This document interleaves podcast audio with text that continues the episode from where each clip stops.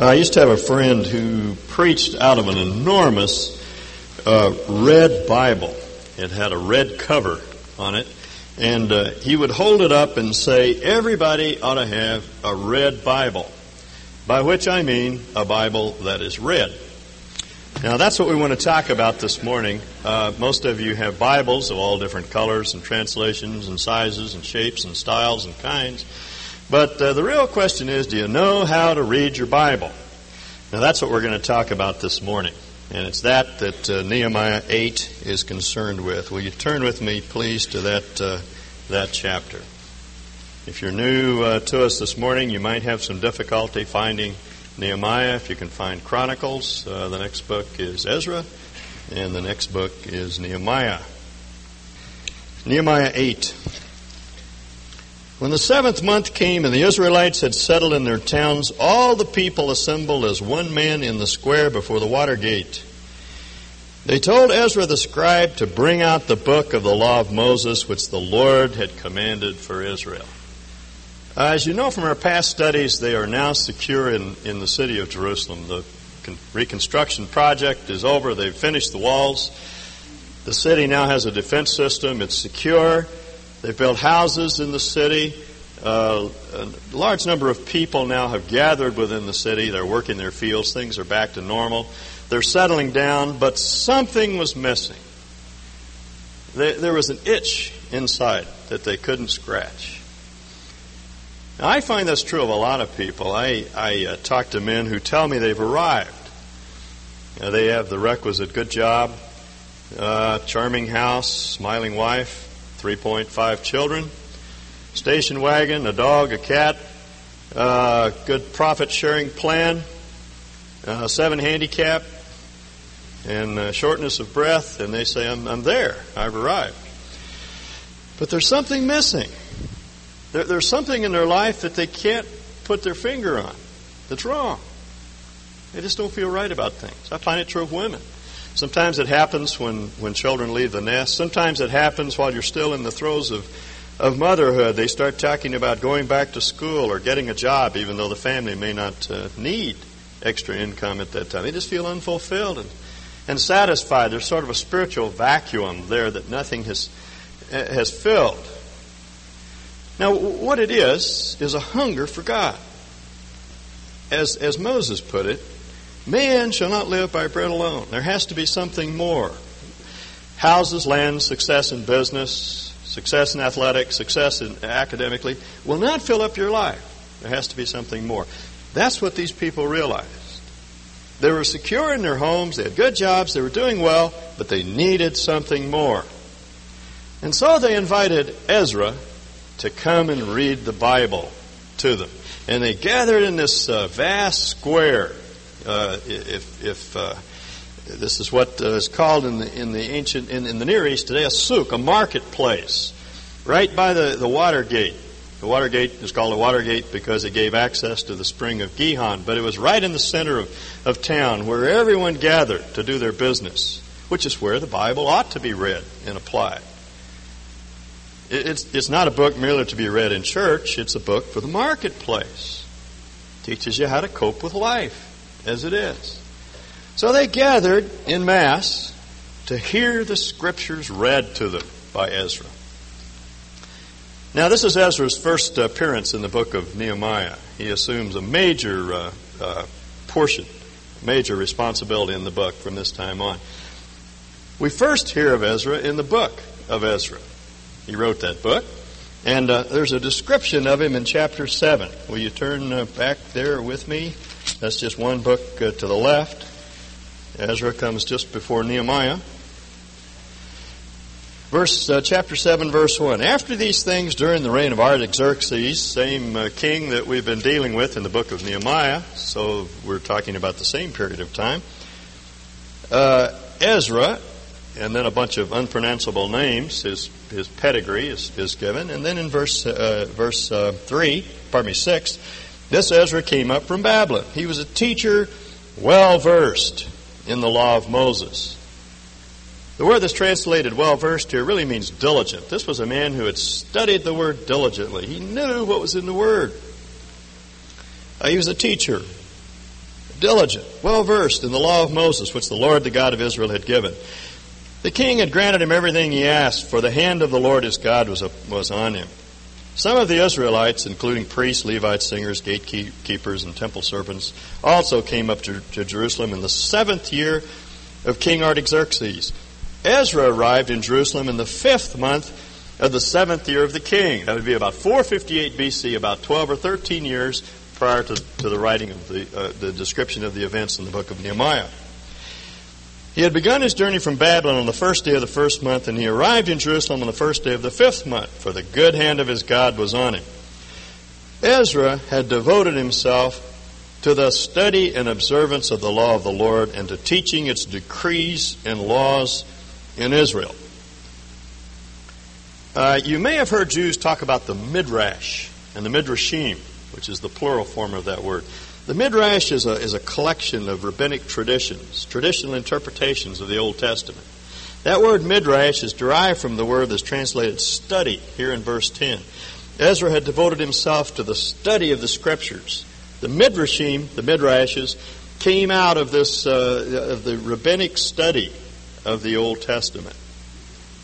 Ezra was a Bible teacher, basically. He gave himself to study the Word and to do it because we all know that authority, to some extent, resides in our obedience to the truth. It doesn't come out of our, our office, but rather our desire to obey and respond to the truth, even though we may not be fully obedient. When you hear a man or a woman speak who has a heart to know the Word and to do it, they have authority. You listen to them. Ezra was like that. He was a diligent student of the Scriptures and he wanted to apply it. And furthermore, he wanted to teach its decrees and, and laws in Israel. Now, Ezra was the first scribe that we know anything about. in the New Testament period, scribes got a lot of bad press. They, they, were the opponents of Jesus and the apostles, by and large. The scribes and the Pharisees are usually, were usually aligned against Jesus. But that happened later in history. Originally, the scribes were simply Bible teachers. People who lead your growth groups, the women's group, uh, the various small groups throughout the church are basically scribes. They're people that give themselves to studying the Word and to imparting the truth in it to, to God's people. That's what Ezra was. These scribes also came to be responsible for preserving the text because they loved the Scriptures. And they wanted to be sure that the Scriptures were maintained in, a, in their pure form and and later they were called counters because they used to count all the words and letters in, in the Bible so they wouldn't make any mistakes when they copied it out. If you read one of these old uh, Hebrew Bibles, you'll discover raised letters at certain points that indicate the middle verse of the Pentateuch, for example, the first five books of Moses. And then there'll be another raised letter to indicate the, the middle word.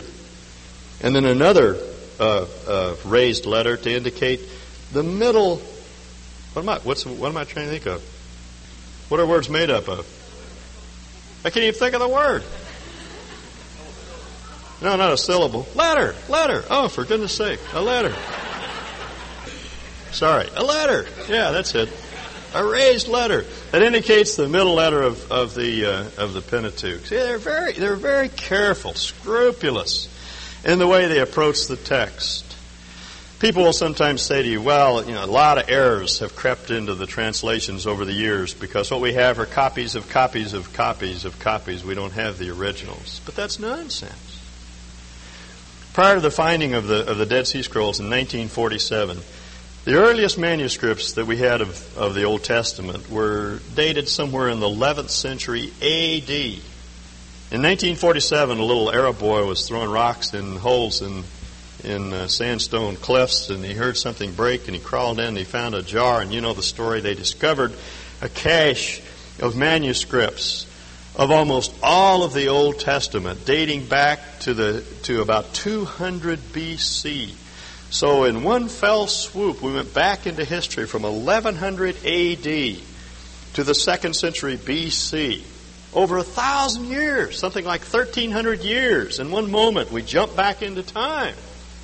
And when they compared these manuscripts, these second century BC manuscripts, with the 11th century AD manuscripts, they discovered that they were identical. Some changes in spelling, the sort of thing that difference in spelling between honor, H-O-N-O-R, and H-O-N-O-U-R, that sort of thing. But no significant differences. Why? Because the scribes approached their task with such diligence. They were so careful. When they got through writing a manuscript, they'd count all the letters. I got it right this time. All the letters. And, and to be sure they didn't make a mistake. Because they loved the Word. They wanted to preserve it. And they wanted to impart it to God's people. Now, it was this sort of scribe by the name of Ezra that the people called to bring out the book of the law of Moses. Now, turn back to Nehemiah 8 again. The uh, book of the law of Moses is unquestionably the, uh, the Torah, what Jews would call the Torah. The Jews divide their Bible into three parts the Torah, the prophets, and the writings. The Torah is the first five books of the Old Testament, the books of Moses. We call that the Pentateuch. Penta, five, Tuch books, five books. Genesis, Exodus, Leviticus, Numbers, Deuteronomy. This was the book that, uh, that Ezra brought out. And uh, on the first day of the seventh month, according to verse 2, that's the Jewish New Year. Great way to start the new year. Great way to start the day by reading the Bible. On the first day of the seventh month, Ezra the priest brought the law before the, the assembly, which was made up of men and women and all who were able to understand. He read it aloud. Literally, he cried out because we're talking about thousands of people gathered in an open plaza. He had to make a great deal of noise to be heard, had to have a lot of volume. He read from it aloud from daybreak till noon, about six hours, from six in the morning until 12 o'clock, as he faced the square before the Watergate in the presence of men, women, and others who could understand. And all the people listened attentively to the book of the law people of God gathered men, women, and children who could understand. That's what's meant by this phrase, all who could understand. No crying babies. It's justification for uh, uh, biblical justification for church nurseries, I suppose. Uh, no, uh, no children who would be bored by the reading. Interesting. I must confess, as a child growing up, we didn't have church school, we didn't have children's church, we didn't have graded Sunday schools. I had to sit in an adult worship service and listen. And I was bored stiff. As Jim Rayburn says, it's a sin to bore people with the Word of God. But I was bored because that was an adult meeting. And I never could see any value in sitting. I counted all the tiles in the ceiling and, and all the bricks in the wall, and I drew pictures on cards, and I was utterly bored because it was an adult meeting. The most exciting thing that ever happened is one time when Lewis Sperry Chafer, who founded Dallas Seminary, came to, to speak in our church. And uh, we had this, had an old pulpit that had little wooden blocks set in the front of it. And I was sitting right down in front, in the front where Reed is. And Dr. Chafer was pounding on the pulpit with his fist like this. And one of those blocks fell out of the pulpit, landed on the communion table, and bounced right into my lap. And I just nearly died laughing.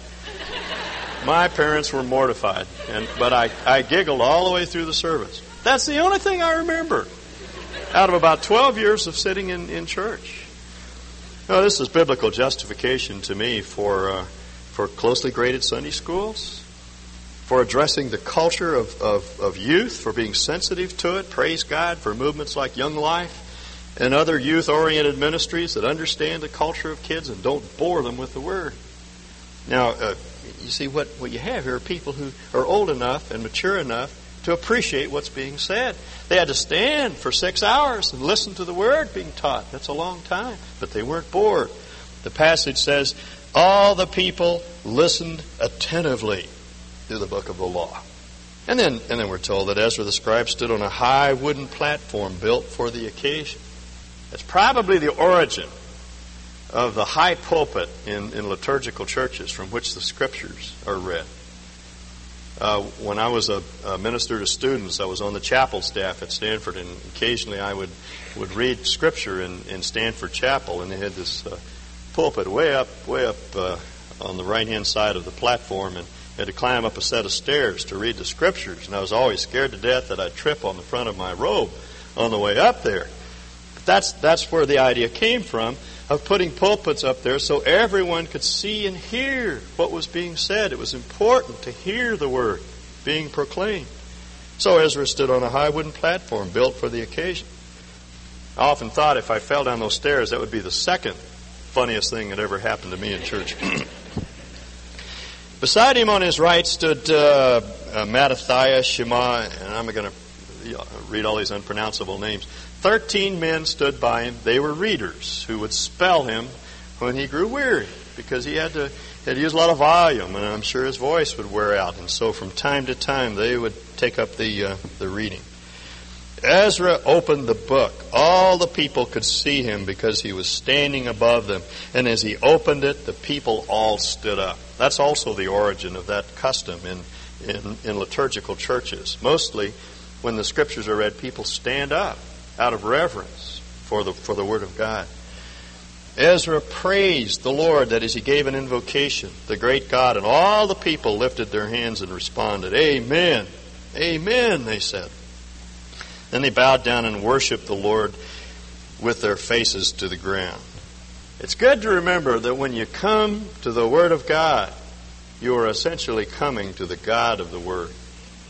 We're inclined to confuse the means with the end. We make mere knowledge of the Word the end, but it's not. It's the means to the end of knowing God. That's why we study the Bible. When I was a kid growing up, I was told, know the Word, know the Word, know the Word. And yet I could, I could never understand why there was so much ungodliness in me and others who knew the Word. It's because, unfortunately, the Word was made the end rather than the means to the end of knowing God. I didn't know Him. I knew the Word. I memorized Scripture, I studied it, but I didn't let it lead me into an intimate personal relationship with Jesus Christ. It didn't make me love Him, it didn't make me more devoted to Him, because I didn't see the purpose of it all. See, that's the purpose of reading the Bible, not to gain knowledge of the Bible, but to come to know God in a personal way. As the songwriter puts it, beyond the sacred page, we see Thee, Lord. See, that's the purpose. Jesus' most scathing rebuke was directed at the Pharisees who studied the Bible simply for the sake of studying the Bible. If, if you, if you saw fiddlers, a fiddler on the roof, you know exactly what he was talking about.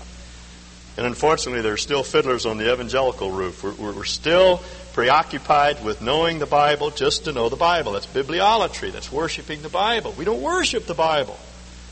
We worship the God behind the Bible. The Bible is the means to that end. We need to know the Word so we can know God. Jesus said to the Pharisees, You search the Scriptures because you think in them you have eternal life. But they are they which testify to me, and you will not come to me that you might have eternal life. We study the Word so we can worship God. That's why the people worship before they read.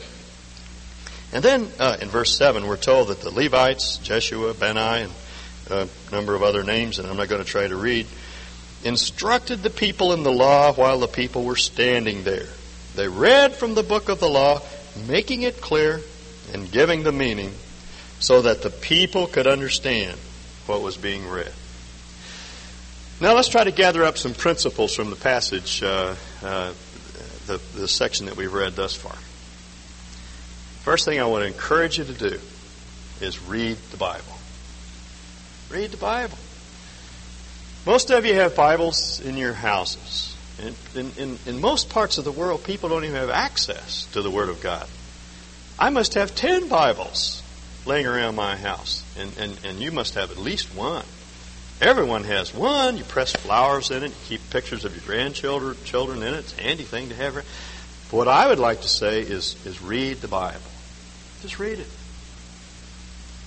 I, I will never forget Dr. Jack Mitchell coming to Dallas Seminary.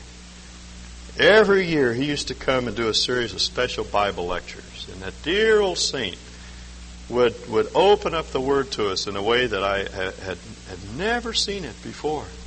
And then he would stop and he'd take his glasses off and he'd peer over the lectern and he'd say in that rich uh, brogue of his, Gentlemen, he says, Are you reading the Bible? And I always felt like he was looking right at me. He was looking right into my soul. Sure, I was reading the Bible. That's what I was going to seminary for. I was reading it uh, every day. I was studying the Bible. But I wasn't really reading the Bible to, to fill my heart.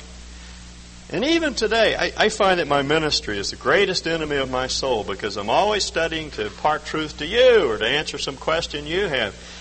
but I need to be studying it in order to nourish my own soul. And I hear dear old Dr. Jack out of the past saying to me, David, are you reading your Bible? That's what I'd say to you. That's what Nehemiah, that's what Ezra wants you to. You need to read your Bibles. That's what they're there for. They're not there to press flowers. They're there to speak to your heart and lead you to God. Are you reading your Bibles? Now, I, would say there are several things that we need to uh, consider in reading our Bible. Uh, in the first place, I think we ought to read our Bible on a regular basis. Uh, for me, it's always better to read in the morning. I'm a morning person. I, I just don't function at night at all. About 8 o'clock, my brain says to the rest of my body, I don't know about you, but I'm through. I'm going to bed. You can stay up if you want to. And uh, it's over. I don't try to do any creative thinking, or I don't try to write, or or study, or do anything after about eight o'clock in the evening. My body may be up, but my mind is crashed. And so I, you know, I, I get up in the morning. I'm a morning person. I hit the floor running, and that's that's premium time for me. And so I, that's the time that I try to devote to reading the Bible. Perhaps you have another time. But it needs to be done. We need to read the Bible regularly. And I think we need to read the Bible consecutively. That is, read through books. Most of us read hop, skip, and jump through the Bible. We pick up a portion here, we read a psalm there. We don't have any order to our reading. Striking to me that, that Ezra began in the first book of uh, the Bible, Genesis, and he just read straight through. We need to read consecutively. Perhaps a an Old Testament book and then a New Testament book and then go back to an Old Testament book to get some variety and to begin to put things together. But uh, read consecutively through books in order to pick up the argument of the book. See? And read repeatedly. I find that, that most of us read, we scan. I read news magazines and newspapers and other things, and I picked up the, the tendency to scan uh, articles. I hardly ever read carefully. And the danger is in reading the Bible that way, but it helps. It, it, it, helps you to read it over and over again, to get it into your into your soul and into your mind. Now, I, I find uh, basically two two objections or two comments that I get when I talk to people about reading the Bible. Uh, the first is that people say, I don't have time. But that's really not true. We have time to do what we think is important. Most of us get at least two square meals a day and some sleep because we know we have to. The problem is not time, it's a matter of priority. What really matters to you? What's important? Most of us don't really believe it. When God tells us that man does not live by bread alone, we need to feed from the Word.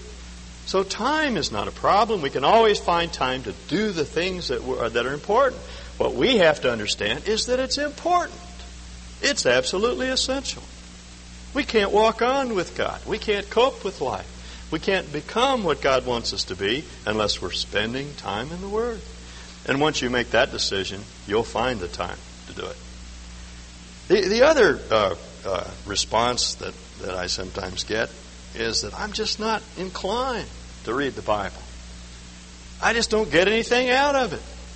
It's dull and it's boring. It doesn't do anything for me. Well, I would say uh, that that you need to ask yourself a couple of questions. The first is, are you a Christian? Because I think anyone who is a, an authentic believer, anyone who's given his heart to Jesus Christ as Lord, has a natural, instinctual hunger for the Word. That's the first thing that happened to me when I finally got things squared away with the Lord is that I wanted to read the Bible. I never did before, but it came alive to me, and I find that's true. Peter picks up uh, that idea and uses the metaphor of a newborn baby. You know the verse in 1 Peter 2. He says, like a newborn baby, desire. Actually, the word is crave. Crave the, the, the, the, the authentic spiritual milk of the Word. It's been a long time, but I can still remember those those nights when uh, when my sleep was was uh, was broken by this scream that split the universe, and I staggered down the hall, or Carolyn staggered down the hall into one of our children's rooms, and uh, there was this uh, screaming infant in, in in the crib. and you, you pick the thing up and you put it under its arm and under your arm and you try to calm it down and it just screams louder and louder and you stagger into the kitchen. And back in those days, uh, uh, we didn't have microwaves and, and all these fancy gadgets to heat bottles. You know, you had to get a get a saucepan, put water in it, and start the fire and put the put the bottle in it. And the kids screaming the whole time, and you, you're waiting for the bottle to get warm. And and and finally, after the bottle is warm, you get it and you plug it in, and and there's this blessed relief. I mean, your ears ring for 10 minutes afterward, but it, it, it's quiet. See, that, that baby has an instinctual need for food. He demands it. He won't put up with anything less than the best. And, and that ought to be true of us if we're thoroughly born again. If we have no hunger for the Word, then we, we might ask ourselves a question Am I a child of God? Second reason I think why we lose our hunger from, for the Word is, is because there's sin in our life. Now, I'm not talking about the sort of sin that we all commit day after day that we don't want to do and we really are trying to deal with. I'm talking about rebellion. When we, we've come to some point in our life where we will not yield our hearts, we won't submit. And I think at that point, our study of the Word, our reading of the Bible, just comes to an end. We lose our appetite In fact, Peter even picks up on that idea in 1 Peter 2. He says, Therefore, putting aside all malice and guile and all wickedness, like newborn babes, desire the sincere milk of the word. When our, when, our, when our children didn't want to eat, we knew they were sick. There was something wrong. When we have no appetite for the word, there must be something wrong. Some spiritual microbe is, is eating away at our, at our health. And Peter says it's malice guile hatred, wickedness, those sorts of things that are not dealt with. They would permit to go on.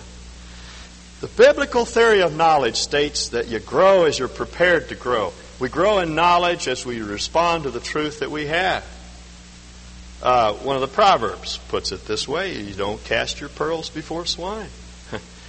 now, what that proverb means is that you don't give precious things to people that will abuse them. That's why Jesus sometimes refused to talk to people who didn't have any interest in submitting to his word. Because you don't want to take precious things and let them become defiled and, and abused. And, and, and furthermore, God does not give truth to people who don't want to live on that truth. Now, he's not talking about people who want to but are, but are failing, but people who don't want to. Sometimes so, uh, someone will come to me and say, Do you have some method to help me in my Bible study? The Bible's boring to me. I need somebody to get into the Word. My first question is always, are you, are, are you willing to obey what you hear? Because so often the problem is not a lack of method, it's a condition of heart.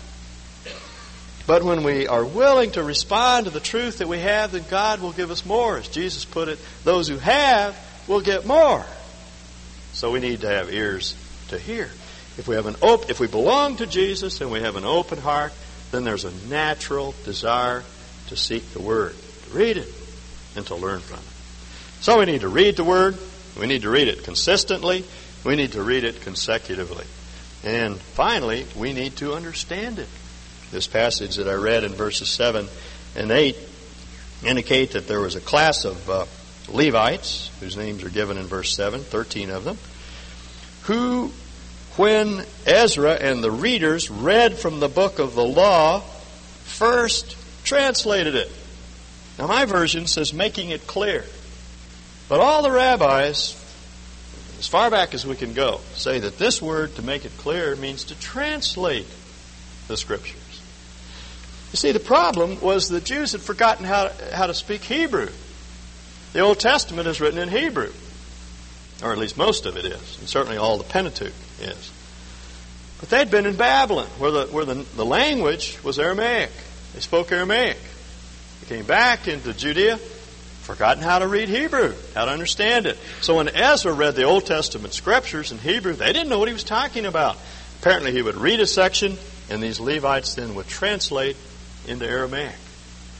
Most of the rabbis say this is the origin of the first translations of the Old Testament. The Jews call them the Targums, the Targumim. These are the Aramaic paraphrases of the Old Testament Hebrew scriptures. So the first step in understanding the Bible is to get a decent translation, one that you can understand. Now, most of us grew up with a King James version of the Bible, which is not a bad translation. The problem is, it, it, it was at the time it was translated. The Bible was translated in the language of the street. The language of the street was 17th century Elizabethan English. We don't speak Elizabethan, uh, Elizabethan English anymore unless you're a Shakespeare uh, Shakespearean scholar. You can't read it. You can't understand it. It doesn't make any sense to you. And yet some people are, are preoccupied with maintaining the King James as the, as the translation. And what they don't understand is that, that that version was authorized by King James. He didn't translate it, by the way. He just authorized its, its translation. And it was authorized so people in the street could understand the Bible. So today we speak a different English, so we need to, to get translations that are, that are in our idiom, that communicate to us. Nothing wrong with the King James. It's just that people don't understand it. Particularly new Christians, those of us that have been raised in church and know what it means when it says the, the wind bloweth where it listeth. I mean, we know. But most people don't know. So we need to get a translation that's readable and understandable.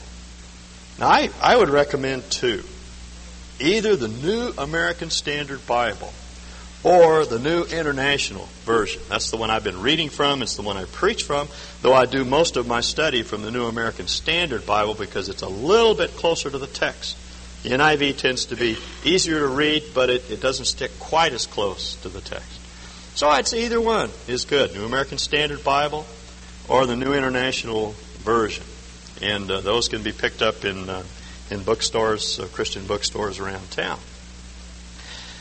In general, I would say stay away from the paraphrases like Phillips' translation and the Living Bible and others that are, that are more of a paraphrase than the exact translation. Sometimes they're good because they give you uh, a meaning to the text that you wouldn't pick up from a literal translation. For example, Phillips' translation of, of Romans 12.1, don't let the world squeeze you into its mold, is excellent. But it's a paraphrase. It's not really what Paul said. He said, don't be conformed to the world. So that, that if you want to read those versions, fine. But if you're, if you're thinking in terms of close, careful study of the Bible, go to one of the more exact translations, such as the New American Standard Bible or the, uh, uh, the NIV. Now, translations are important. They read from the book of the law of God, making it clear. That is, they translated it into Aramaic and they gave the meaning so the people could understand what was being read. Now, there's some value in just reading the Bible and not understanding it. Uh, Mark Twain said that uh, it wasn't the parts of the Bible he couldn't understand that bothered him, it was the parts of the Bible that he could understand. Uh, the, most of the Bible is pretty straightforward, pretty clear. There are other parts of the Bible a little difficult for us. But uh, there's some value in reading even those portions that we don't understand. My father used to tell a story about a, a woman who was being teased by her children because she was very simple and ignorant and she read the Bible and she couldn't remember much of it, but she was always reading uh, her Bible. And her, so her children said one day, Mother, why do you do that? Your mind is just like a sieve. Just like pouring water through a sieve. And she said, Yes, that's true, but it keeps the sieve clean. So there, there's something to be said for just reading the Bible, even though you don't understand it. It can impact you in ways that, that you may not even be aware of. But we should try to understand as much of it as we possibly can. Now, the problem is that we're talking about a very, very old book. The earliest portions of the Bible were written and gathered by Moses, and he wrote about the 15th century BC. That's a long time ago. And uh, the writings of the New Testament uh, were all done in the first century AD. That's, that's also a long time ago, 2,000 years ago. We're talking about a different culture, an Eastern culture, an Oriental culture. We're talking about different languages, Semitic languages that we're not uh, familiar with. And uh, there's a cultural uh, gap, a linguistic gap, uh, a temporal gap between us and the Bible. And and we need people who are specialists in these areas to help us. That's why these 13 Levites were there. They translated the scriptures and they helped people to understand the word. Now that's that's why God has given teachers to the church, people that can devote themselves to studying the Word, the history and the culture and the background and the language, and taking the raw material of the Word and imparting it to you. You can get that understanding from them. That's why we encourage you into small groups. I like to see you taking notes here on Sunday morning, just scribbling all over your Bibles, because I, I, I, am trying to help you to understand what the text says. Our, our growth groups are doing that. The men's Wednesday morning Bible study, the women's studies. These are, these are opportunities for you to understand the Bible better. That's not all they do. They're also support groups. But one of the things you can do in those groups is ask questions and dig into the text and understand the Bible better. That's our goal. So if, if you don't understand the Bible, get, get into a situation where someone is explaining it to you, like the women's ministry uh, Bible studies or the growth groups or some other place. We have a lot of little ad hoc uh, study groups that are going on at Hewlett Packard and other places. Find one and get in so you can begin to understand the Word.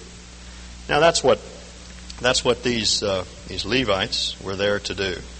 They were to help help the people of God understand the text. I uh, forgot to mention a moment ago that there is now a new international version study Bible. It has just come out. It is expensive. It'll cost you about $25, but it's one of the best investments you will ever make. A lot of the historical, cultural, linguistic difficulties are, are cleared up in the notes in this Bible. So if you're interested in understanding the background and uh, the uh, the details of the of the scriptures, this is a good uh, good resource, good source for you. As I say, it's it's expensive, but it's one of the best investments that you can make. Now, what's it all for? Why is it so important to read the Bible and understand it? Verse 9. Then Nehemiah the governor, Ezra the priest and scribe, and the Levites who were instructing the people said to them, This day is sacred to the Lord your God.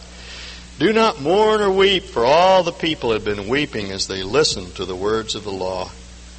Nehemiah said, Go and enjoy rich food and and sweet drinks, and send some to those who have nothing prepared. This day is sacred to your Lord. Do not grieve, for the joy of the Lord is your strength.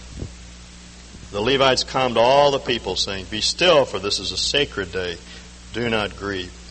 Then all the people went away to eat and drink and to send portions of food and to celebrate with great joy because they now understood the words that had been made known to them. That's what made the occasion. That's why they had a party because they understood the words of the Bible. I wish I had time to, to develop uh, the, some of the ideas in this paragraph. We're out of time. I just want to say that, that so often when people first start to read the Bible, the result is gloom and sadness. You read about all the things you're supposed to do and undo in your life, and it's overwhelming. There's this great sense of burden, this tremendous guilt over the past. We, we men start reading the Bible and we realize how, how crude and brutish we've been to our wives and to our children. And we, and we, and we understand that we need to make some changes, and sometimes it's overwhelming. And we get sad and, as they say, bummed out from reading the Bible. But uh, Ezra says, Don't be sad. This is an occasion for partying.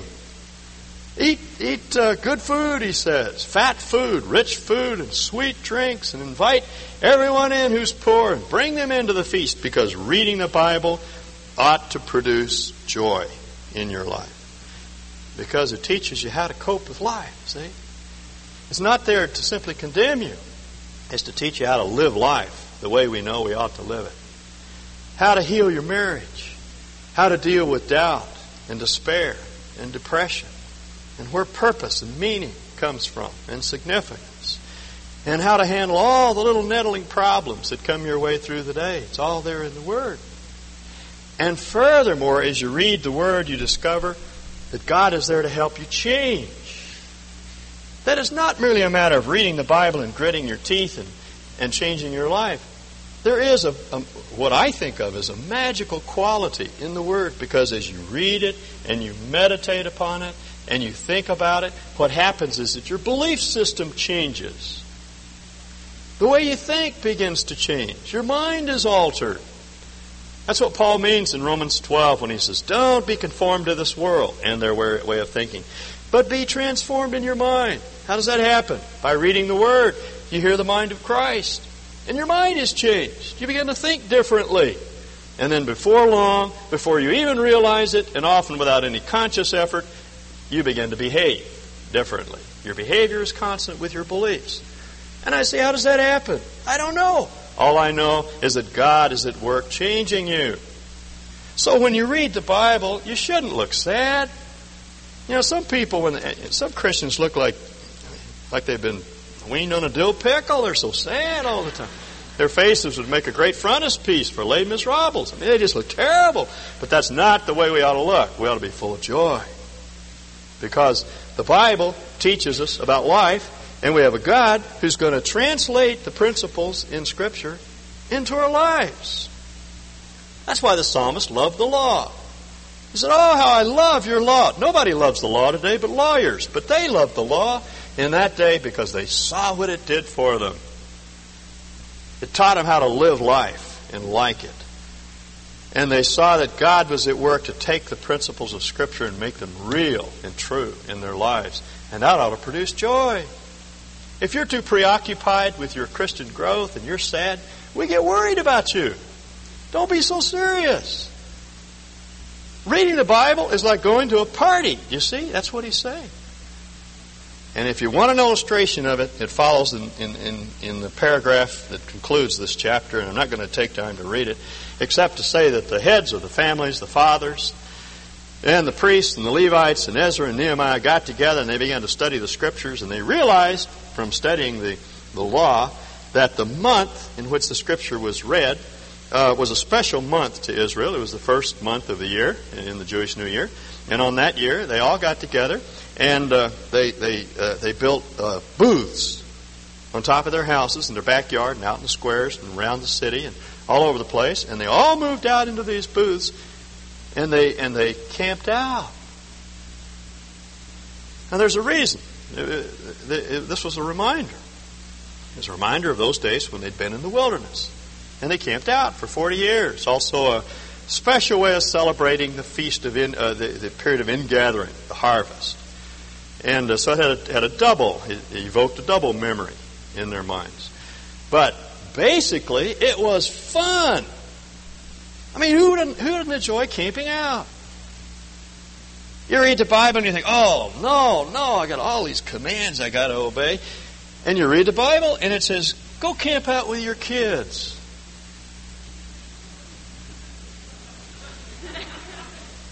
You can't stay home and work in the yard. You can't clean house. You got to go outside and camp out with your kids. Boy, that's fun. I, my kids used to love to go out in the backyard and camp, and they thought it was even greater if mom and dad went out there and camped out with them. And from the time uh, we've had little kids around the house, we've done a lot of camping out.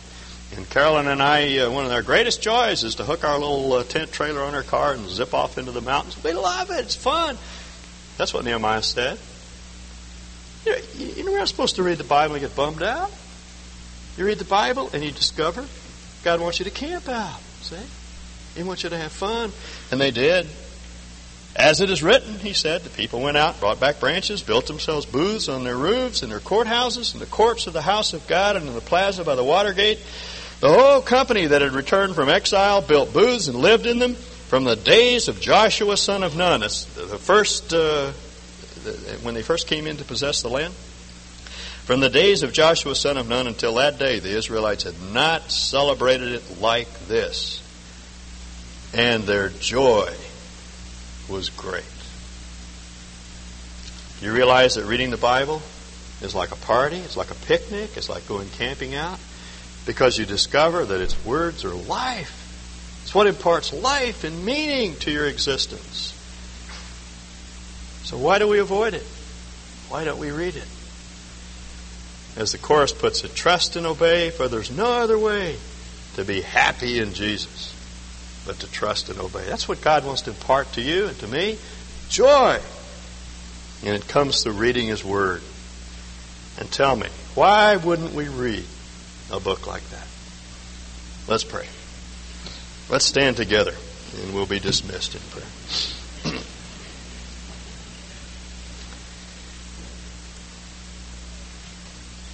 Lord, deliver us from our misapprehensions and our misunderstandings and our misrepresentations of your word. Some of us here, Lord, have been taught from infancy that, that it's a hard thing to be a Christian and that it exacts a, a great toll upon us in terms of, of living life the way we, we know it ought to be lived. Help us to realize that you've come to set us free that your word is not given to cramp our style, but to comfort us and alert us to the resources that we have in Christ and warn us of the dangers in life that are that that otherwise we wouldn't even be aware of. Things which would destroy us and take the, the joy and significance out of life.